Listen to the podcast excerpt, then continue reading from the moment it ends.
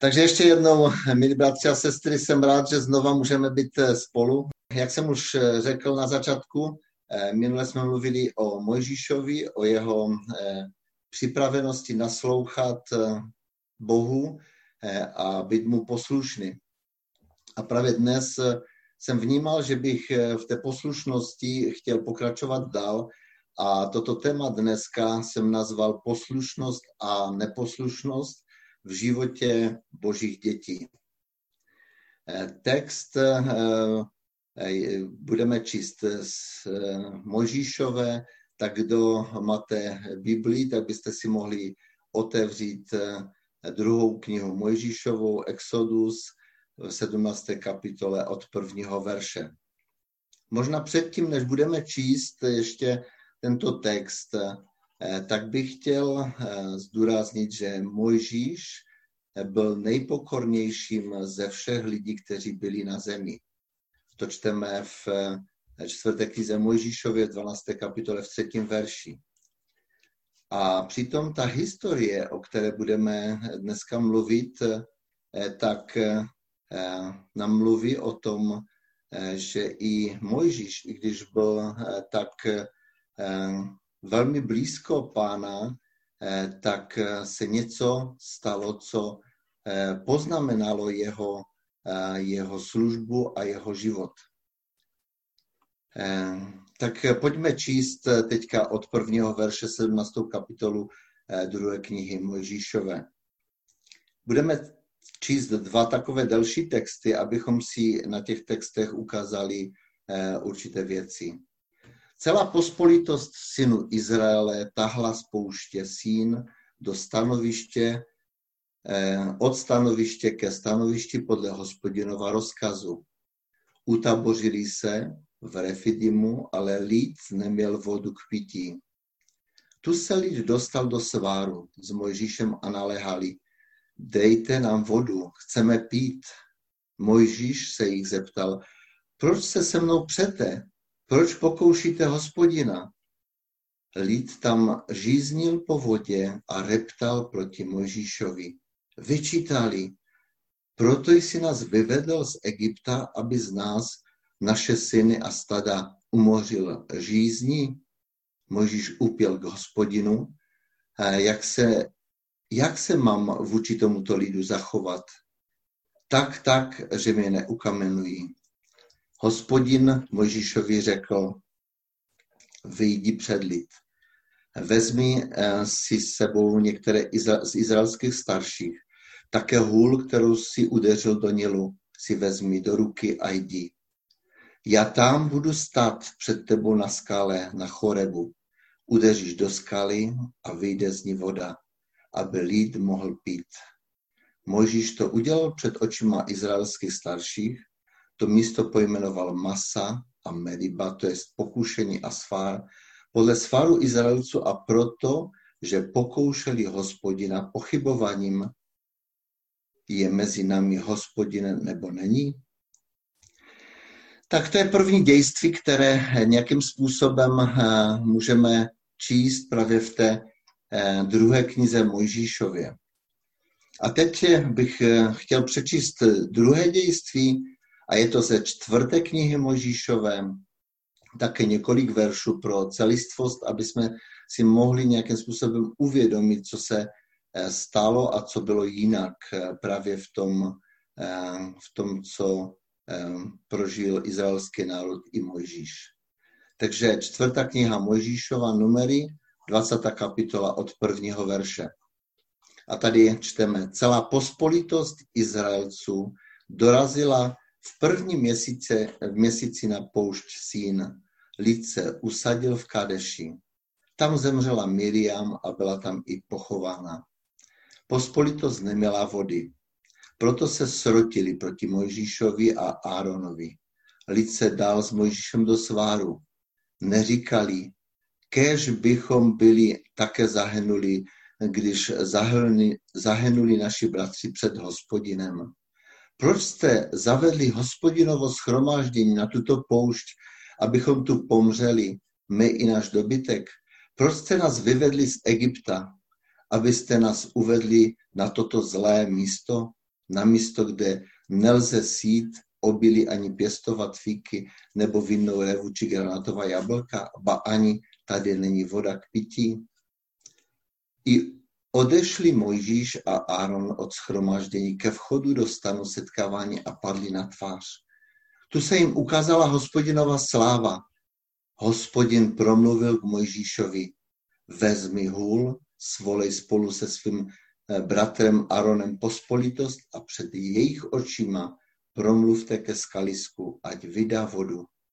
Vyvedeš jim tak vodu ze skaliska a napojíš pospolitost i jejich dobytek.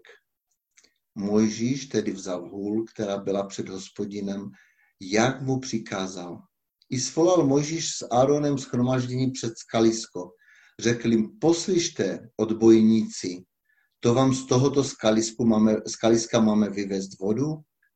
Na to Mojžíš pozdvihl ruku a dvakrát udeřil svou holí do skaliska a vytryskl proud vody, takže se napila pospolitost i jejich dobytek.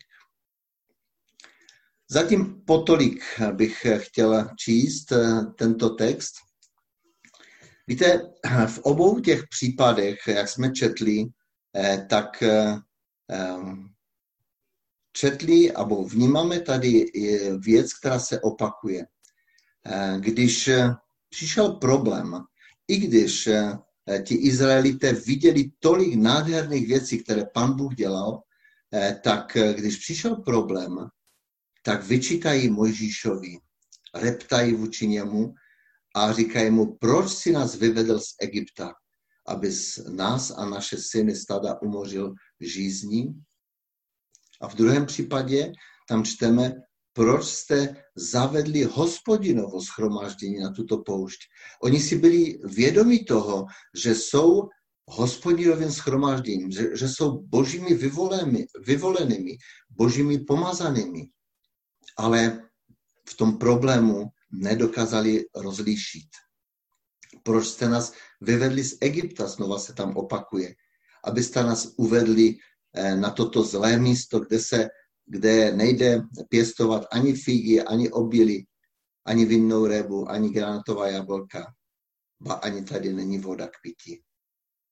Víte, pan Bůh zaslíbil zemi, eh, eh, zaslíbení, tam měla být zemí, která oplývá eh, mlékem a medem. To znamená, má tam všechno to, co, abo bude mít lid izraelský všechno to, co bude potřebovat k životu.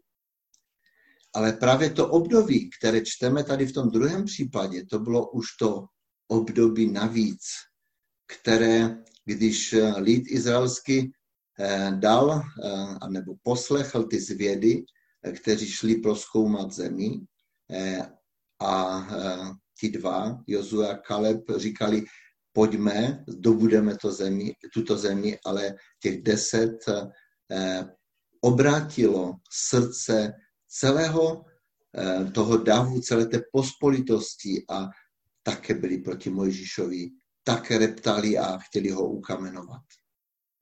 To už bylo to období těch 40 let, které bylo navíc. Víte, v prvním případě tady eh, čteme, že eh, co, jak, jak, co udělal Mojžíš, jak reagoval na to Mojžíš. Eh, Mojžíš, pan Bůh tomu Mojžíšovi řekl, vyjdi před lid, vezmi s sebou některé z izraelských starších, také hůl, kterou si udeřil do Nilu, si vezmi do rukou a jdi. Já, a říká, já tam budu stát s tebou na skale, ty se vůbec neboj udeříš do skaly a vyjde z ní voda, aby lid mohl pít. Mojžíš to udělal a voda začala téct a lid byl nasycen, eh, napojen, žízeň eh, byla uhašena, napojili stada, všechno to, co eh, měli, to, co potřebovali, tak pan Bůh jim dal. Víte, je to tak mnohokrát i v našem životě. Když jsme napojeni, když máme všeho dostatek, tak se upokojíme. A toto se stalo i v tom prvním případě. Je krásné, že vždycky Mojžíš eh, šel za Bohem. Šel do stanu setkávání a tam se modlil. Hledal milost u Boha hledal to, co on na to řekne. A tady ten, ten verš šestý té druhé knihy Mojžíšové v 17. kapitole, to je tak nádherný. Já tam budu stát s tebou na skale, na chorebu. Já tam budu s tebou. Bratři a sestry, já chci vám říct, že skutečně, když nasledujeme Pána Boha, jdeme jeho cestou, tak Bůh nám vždycky říká, já budu s tebou. Neboj se.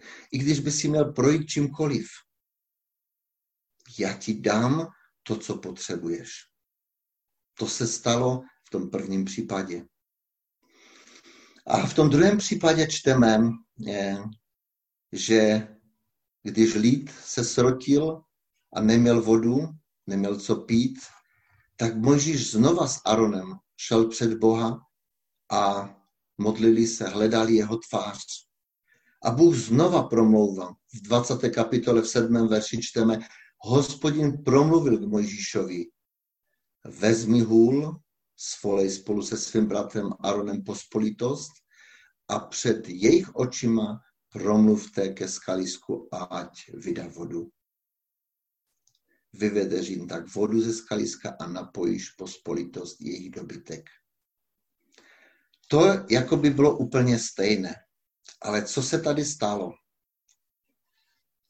Tady čteme takové zajímavé slovičko.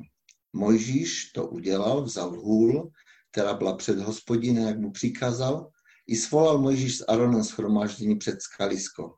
A jim, poslyšte odbojníci. Myslím si, že tady to začalo. Tady cítíme, že Mojžíš eh, byl rozhněvan. Mojžíš, samozřejmě to, co lid kolikrát dělal Mojžíšovi, Mojžíš se vždycky stavěl eh, za ten národ. Mojžíš se vždycky eh, modlil, aby Bůh to, co zamýšlel, aby změnil. Pořád Mojžíš měl to srdce pro tento lid. Ale tady došlo k něčemu, co se změnilo. Tady jich nazval odbojníci. A nejenom to, ale dokonce vyjádřil, to vám mám z tohoto skaliska vyvést vodu? Víte, jako by se ztratila ta důvěra v Pana Boha. To, co Bůh řekl, půjdeš a vyvedeš tu vodu. A dokonce řekl, jakým způsobem.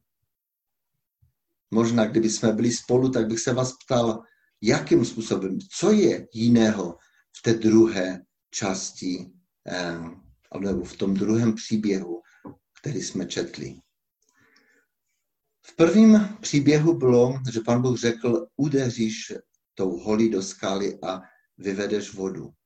Ale v tom druhém případě eh, je tady napsáno, že před jejich očima promluvíš ke skalisku, ať vydá vodu.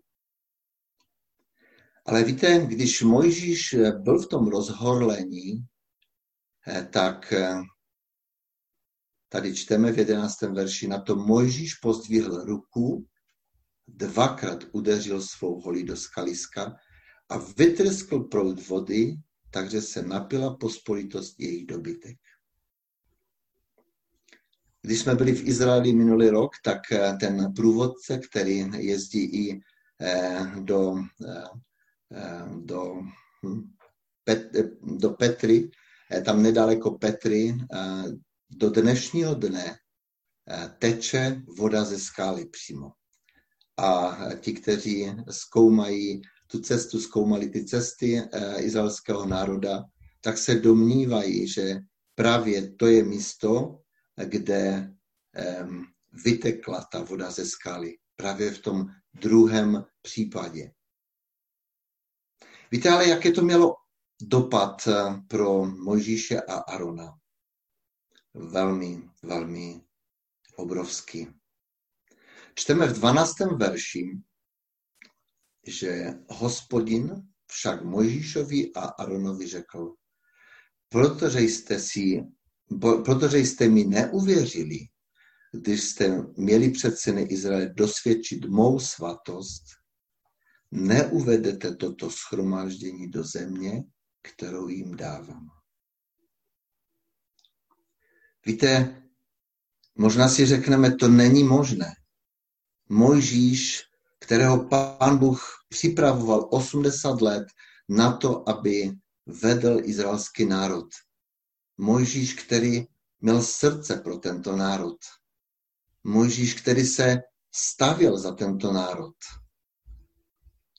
Při takovéto situaci, nebo v takovéto situaci, když neudělal přesně to, co udělat měl, tak pan Bůh říká, neuvedete toto schromaždění do země, kterou jim dávám. To znamená, že ty a Aaron nevejdete do země zaslíbené. Co to znamená pro nás, bratři a sestry? Víte, podobně tento obraz je podoben našemu životu. Mnohdy v našem životě něco podobného prožíváme. Když se všechno daří, tak eh, v podstatě nemáme problém. Ale když se nám něco nelíbí nebo se nás něco dotýká, tak eh, mnohdy, abo neříkám, že to my, kteří věříme, milujeme Pana Boha, ale možná v některých situacích také někdy se může stát, že si klademe otázku, tak kde je Pán Bůh? Jak je to možné, že Pán Bůh neodpoví? Jak je to možné, že, že musím prožívat to, co prožívám? Víte, Mojžíš, jak jsem četl na začátku, byl ten nejpokornější člověk. Ale v těch, možná v těch situacích, kdy stál před Bohem a tam načteme, že jakoby nevzdal slávu Bohu, nebo neukázal tu boží slávu před lidem. A proto nemohl vejít do země zaslíbené. Dejme si pozor, bratři a sestry, protože pan Bůh, i když je milující, laskavý a velmi shovívavý, je také svatý a spravedlivý. On se s nikým nebude dělit o svoji slavu, je napsáno v Biblii. Možná ještě druhý text, který bych trošičku jenom v krátkosti řekl, eh, nebo druhý příběh je to eh, příběh o eh, Davidovi, nebo v životě Davida, nebo jeden, jedna epizoda z života Davida. Eh, David je napsáno o něm, že si ho Bůh zamiloval pro jeho upřímné srdce. Byl to nejskvělejší izraelský král.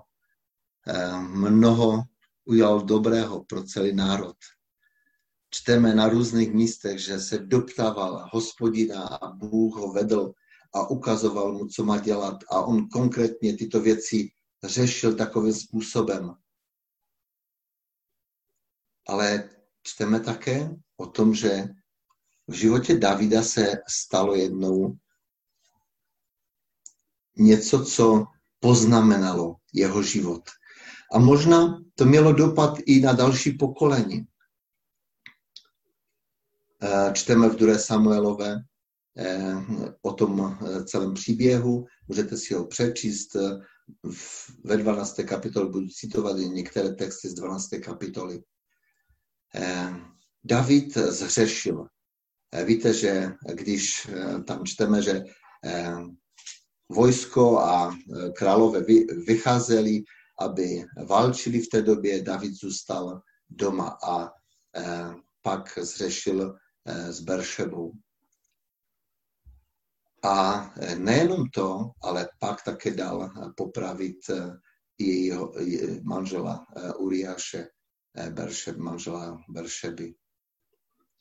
A v 2. Samuelové čteme, přes proroka pan Bůh řekl, nyní se už nikdy nevyhne meč tvému dobu, protože jsi mnou pohrdl a vzal si chetejci Uriášovi ženu, aby ti byla manželkou. Toto praví hospodin ale já způsobím, aby proti tobě povstalo zlo z tvého domu. Možná je to úplně něco jiného, jiný příběh, než to, co jsme četli nebo mluvili o Mojžíšovi. Eh, víme, že David činil pokání a pan Bůh mu odpustil. Eh, pan Bůh Davida neodvrhl. Stále platilo o něm, že byl milovaný, eh, že byl blízký božímu srdci, protože David činil pokání. A to k nám jako mluví velice důsledně v tom, že každý hřích, prostě všechno to, co v našem životě přijde, Pan Bůh eh, odpustí.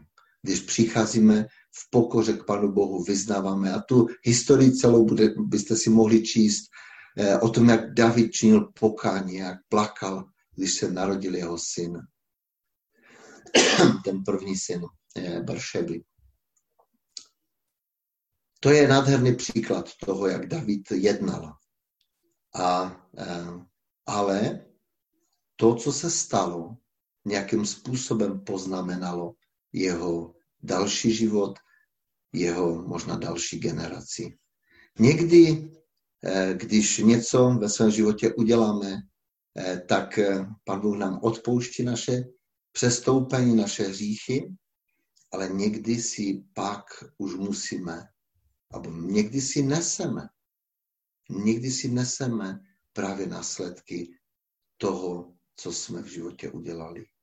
Proto buďme moudří, proto hledejme Pána, buďme otevřeni na to, co Pán Bůh chce. A já bych chtěl teďka, abychom se ještě eh, podívali do Nového zákona.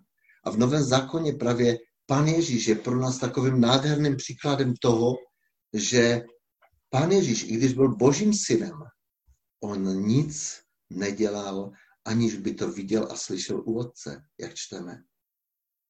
To je nádherné. To je vybídnutí pro nás. Je to pro nás ochrana, abychom nesešli z cesty, nedělali chyby, za které bychom pak museli nést zodpovědnost nebo následky. Chtěl bych to možná promítnout ještě do, do takové konkrétnější ještě eh, naší, eh, eh, našeho vztahu s Panem Bohem.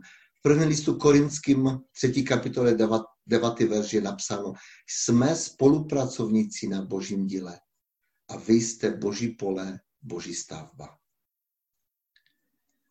Víte, my jako křesťané mnohokrát, když děláme něco pro pána, tak mnohdy jsme tak nadšení, že nás, se může nám stát to, že to nadšení nás odvadí od Boha, od Ježíše. Právě nadšení z té služby. A mnoho křesťanských pracovníků možná uctívá svoji práci. To, když se práce daří, to, když eh, můžeme vidět, jak boží eh, služba roste, jak se eh, lidé obrácejí, činí pokání, mění se. Může se nám to stát léčkou. Služebníkům by mělo jít jen o to, aby zůstali soustředěni na Boha. To způsobí, že nám Bůh dá svobodu přesahující omezení našeho rozumu, naší morálky či duchovního života. Takovouto svobodu Bůh dává svému dítěti, který ho uctívá a nejde si vlastní cestou. Služebník, který není neustále soustředěný na Boha, je v nebezpečí, že se pro něj práce stane neúnosným břemenem. A to možná mnohokrát eh, ti, kteří jsou ve službě zapojeni už léta, možná prožili. A myslím si, že to prožívají i lidé, kteří slouží lidem, možná i v sociálních službách, že jsou velice, velice vytížení a, a jako chtějí to udělat, jak nejlépe můžou, dokážou, ale stává se jim to neúnosným břemenem. Ten člověk, ten služebník se stává otrokem svých omezení a nemá svobodu přesahující jeho tělesné, duševní i duchovní hranice. Nakonec je vyčerpaný a utrpí porážku. A myslím si, že mnoho křesťanských služebníků utrpělo porážku a řekli, proč, když já jsem chtěl to nejlepší a dělal jsem to nejlepší. Víte, ale když ztratíme to nejdůležitější, Pana Boha ze zřetele, tak najednou se ztrácí smysl toho, co děláme. Víte, dostáváme se do nesvobody a chybí nám radost. Víte, já jsem prožil jeden čas, kde jsem byl tak zapojen do služby. Jeden bratr mi řekl, Stando, ale já vidím, že ti chybí radost. Jsi tak zaměstnaný, zaneprázdněný. Samozřejmě, když jsme zaneprázdnění, tak jsme nervózní, unavení, otupěli kolikrát a pak na tom služebníkovi nemůže zůstávat boží požehnání a boží sláva. Víte, ale platí úplně opak. Jakmile se soustředíme na Boha, všechna omezení mizí a Bůh začne vladnout a jednat v nás a skrze nás. Už na nás neleží zodpovědnost za dílo, které konáme. Naším jediným úkolem je zůstávat ve stálem kontaktu s Bohem a starat se o to, aby naši spolupráci nic nenarušovalo. Po přesvědčení, po posvěcení přichází svoboda, která je svobodou dítěte. Věci, které brzdily náš život, jsou pryč.